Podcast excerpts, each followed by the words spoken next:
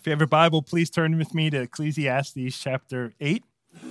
And today we are looking at verses 14 to 17. And we are in our seventh and final uh, sermon in the book of Ecclesiastes, the series that we're calling Life Under the Sun. And we began this series in order to consider what the Bible has to say about navigating life in a broken, fallen world as people of faith. Uh, we set out in the series to ask how being a Christian makes any difference in living life under the sun, especially in a year such as this year that is full of chaos and confusion.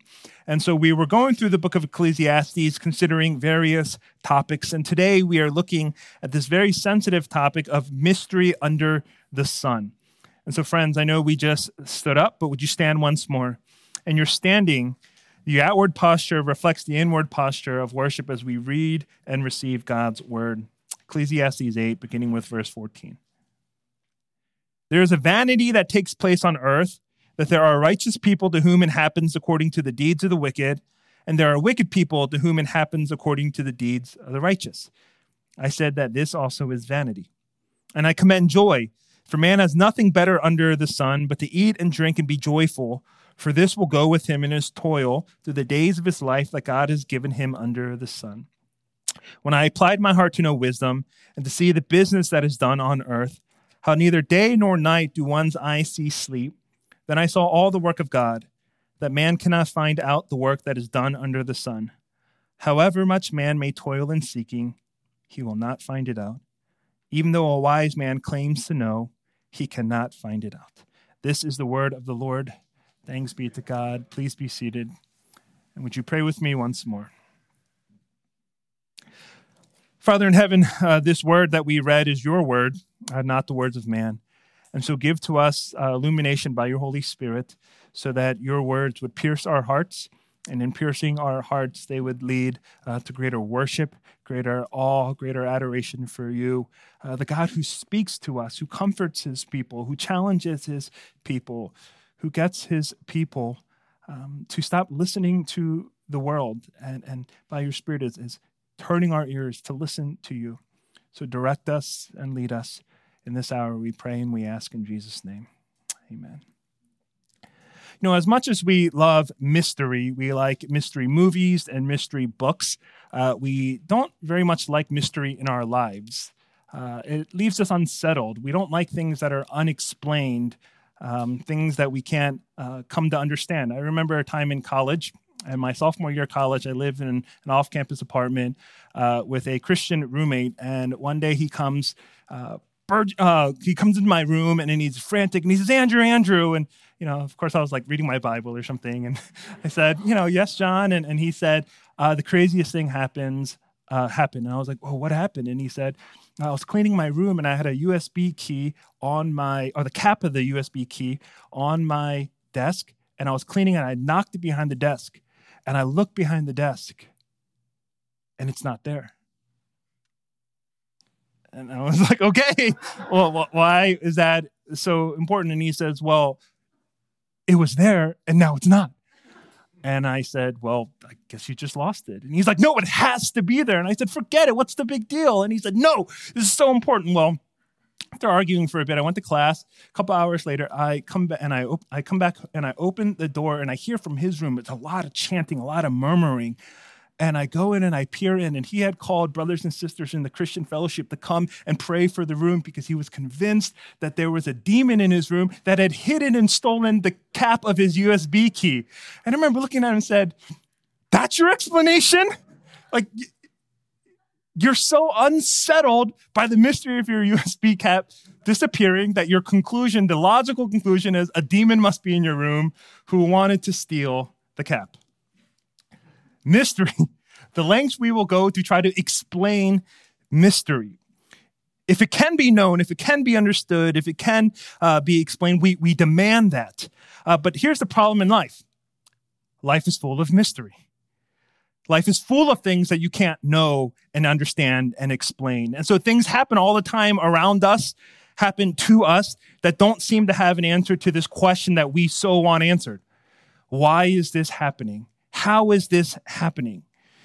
And when you search for and you demand that there be meaning and purpose to all the circumstances you're in and the way that your life has turned out and the things happening to you and to your family and the things happening in the nation and in the world, and when you demand that there must be a reason, you're going to be disappointed. Because you don't always get the answers to the questions that you ask. You know, why has my life turned out this way? Why are my kids making these choices? Why has this year become what it has? There's so much mystery under the sun. And this is what our passage is about. The book of Ecclesiastes is a part of that genre of the Bible called wisdom. And so, what this preacher is speaking to you is meant to impart wisdom. And what he says is so simple, but so life changing if you believe it. Because the preacher's answer, the preacher's wisdom, his encouragement to you is this in regards to the mysteries under the sun. Stop trying to figure it out. Know your limitations. Accept that you're merely human. Believe that you are nothing but a creature here on earth, and it is God who is in heaven. You see, when it comes to understanding the mysteries in life, you're going to be led down one of two paths.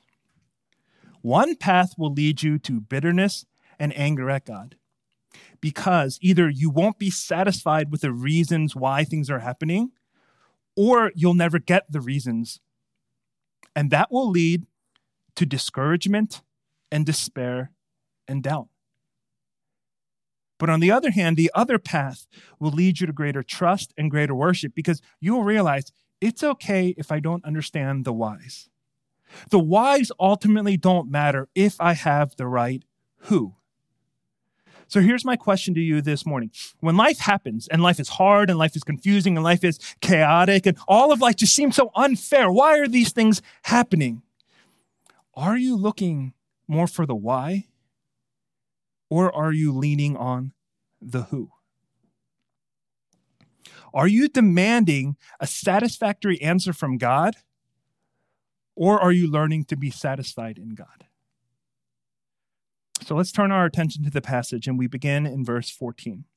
And the preacher writes, There is a vanity that takes place on earth, that there are righteous people to whom it happens according to the deeds of the wicked, and there are wicked people to whom it happens according to the deeds of the righteous. I said that this also is vanity. And here the preacher is putting his finger on a reality that we all experience. He's saying, You know what hevel is? Vanity, frustration. It's when in life things don't go the way that you're expecting them to go. When things in life don't go the way you plan for them to go or the way that they ought to go. And the example that the preacher is pointing out is this sometimes in life, the righteous, those who live and walk uprightly before God, they meet the harsh fate of the wicked. And on the other hand, the wicked who live selfishly and terribly, they meet the favorable fate of the righteous. Or, or, to put it another way, he's, he's giving this example. Sometimes in life, those who we believe should be blessed end up cursed, and those who we think should be cursed end up blessed.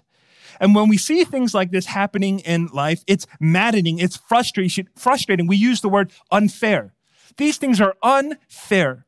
Why do things like this happen? How do they happen? They weren't supposed to be this way. And that's the mystery under the sun. Your life, I'm sure, is full of so many examples of this at work. How come you can study so hard for a test, come so prepared, and you still fail it, while that other person didn't even know there was a test, guess all the answer, and ends up with an A? How is it that you can work so diligently on a project? You go beyond what is expected of you. You do everything to finish on time, and nobody appreciates or even recognizes the effort you put into it. Meanwhile, your coworker is putting in minimal work, does a mediocre job, is late in finishing what they do, and yet they receive the praise from their supervisor. Is there anything more frustrating than this? It leaves you discouraged, it leaves you disappointed. And if you've sensed this in your life, you get the words of the preacher. Verse 14. Why does he start? There is a vanity why does he end? I said this is vanity. He says life is frustrating because it doesn't go the way it ought to go. Now, remember, we said this at the beginning of the series. We said the book of Ecclesiastes is different than the book of Proverbs. Both are books of wisdom, but Proverbs gives you a description of the world as it should be, the world as God meant it to be. But Ecclesiastes gives you a description of the world as it is, a description of the world in its fallen brokenness a world infected by sin, a world affected by sin. And in this world, the world of Ecclesiastes, the world that we live in, things are so bent and broken and out of shape that they never go the way that we expect them to go. The righteous don't receive the reward they should. The wicked don't receive the punishment that they should. Many times the fate is reversed. And this means what we know ought to be often isn't. And what we think is predictable is so not. And the fact that life is full of these kinds of mysteries, it, it's, it's hard to swallow. It's hard to come to terms with. Things happen all the time around us that don't make sense to us. Things are flipped on its head. Why is that healthy 42 year old uh, man who, who exercises every day, watches what they eat, why, did, why does he pass away of a heart attack? When that unhealthy person who eats fast food for almost every meal and drinks nothing but soda lives until they're 90? Why do the diligent, those who are humble, those who refuse to trample over others in work, those who work with such integrity and honor, why did they get passed over for jobs and for promotions while that one person, the, the arrogant, who is engaging in all these ethical practices, they become our managers and they become our directors? Why do those who faithfully serve, love, and obey God with all of their heart and trust in Him in all of their ways, why did they undergo so much suffering in life? While the ungodly and the unrighteous and the unrepentant, unrepentant pagans live life so comfortably and, and conveniently, and nothing bad ever seems to happen. Is there an answer to these mysteries under the sun? And when you constantly demand a why to explain these things, if you insist on knowing the reason and understanding the purpose, and then you don't get one, or at least you get one and you don't like it and agree with it, then your frustration and your confusion about the mysteries under the sun are inevitably going to turn to doubt and despair. And if you're in doubt and despair long enough, that's going to turn and lead to anger and bitterness. And when you're in anger and bitterness long enough, you know, the only conclusion you have is this God must not exist. I hate God. I'll deny God. I'll reject God. Because when life isn't going the way that you think it should and everything is turned upside down, that confusion leads to anger. But is that really the only option we have? And the preacher says something very surprising because the preacher is thinking about, meditating on, on, reflecting on the same questions in verse 14, but his conclusion is verse 15. And I commend joy, for man has nothing better under the sun but to eat and drink and be joyful, for this will go with him in his toil through the days of his life that God has given him under the sun. The preacher says, this will go with him in his toil. And that word toil should make you remember. It refers back to the curse in Genesis and how with sin now in the world, we are subjected to a world of toiling, to a world of trouble, to a world of, a world of trials. And so, if the question is, in a world marked and scorched by sin, how will you get through it? The preacher's answer is this Don't worry about the mysteries you can't understand.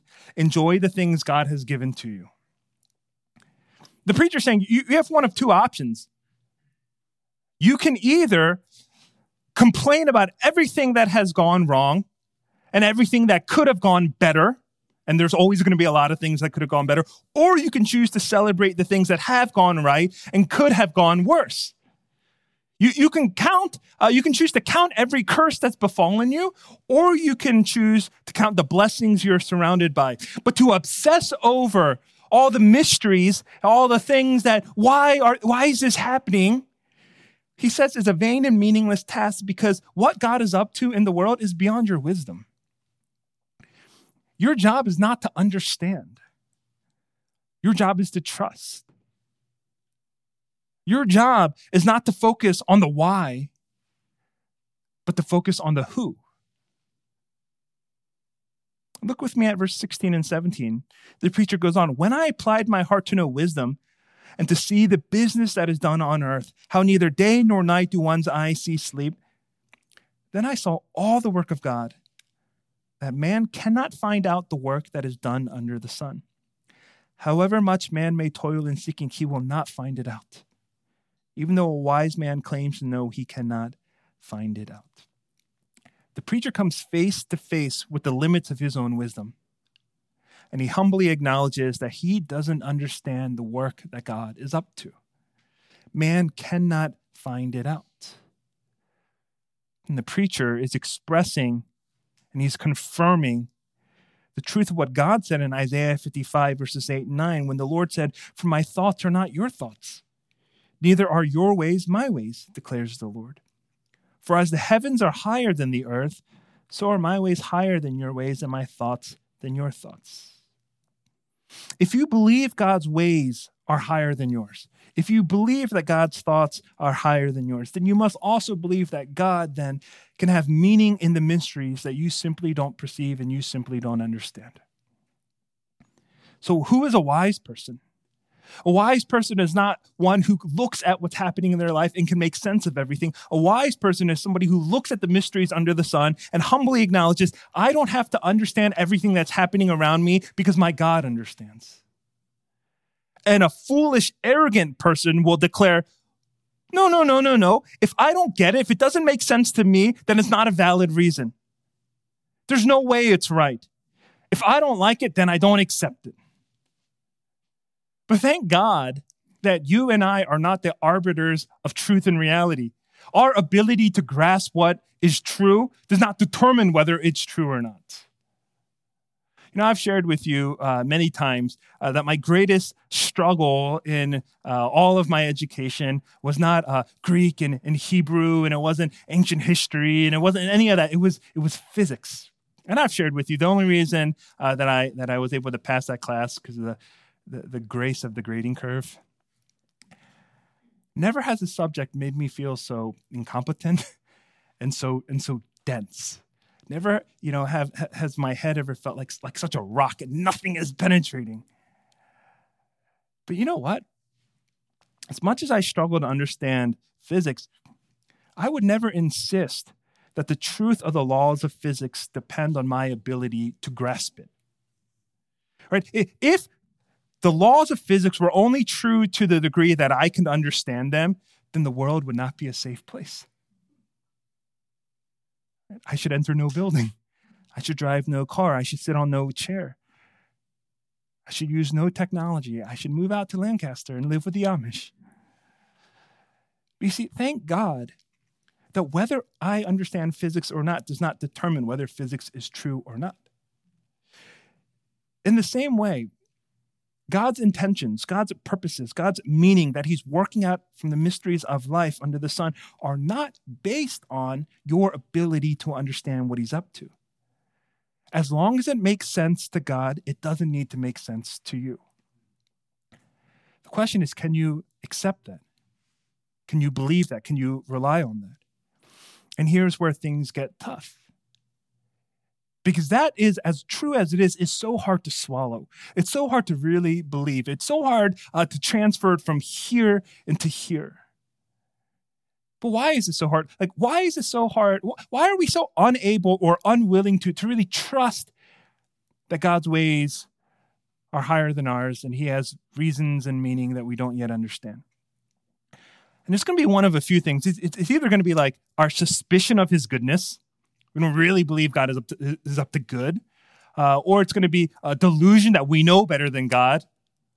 Well, God, let me get behind the driver's seat and tell you how to get where you want to go. Or it's our stubborn insistence that God answer to us, that God is accountable to us, that any plan God is drafting for our lives should first come under my review and get my stamp of approval before he plays it out in my life. And it's these insistences, it's, it's our suspicions, it's our delusion that makes us keep putting the why in front of the who. We're demanding why in front of the who. We're not satisfied in the who, the God who understands. We're only satisfied if we have a grasp of the why. So, what can start to undo that in our lives? What can start to, to loosen that grip and get us to trust the who above the why? And the power at work that can do that is only the gospel, the good news. The good news of Jesus Christ. Let me explain, right? We're in the Advent season, the season of Christmas. And in this season, when we remember Christ's birth, it confronts us with the reality of how mysterious the gospel truly is. On the one hand, it's not mysterious. When we ask you in membership to define the gospel, we don't expect you to say, well, it's mysterious.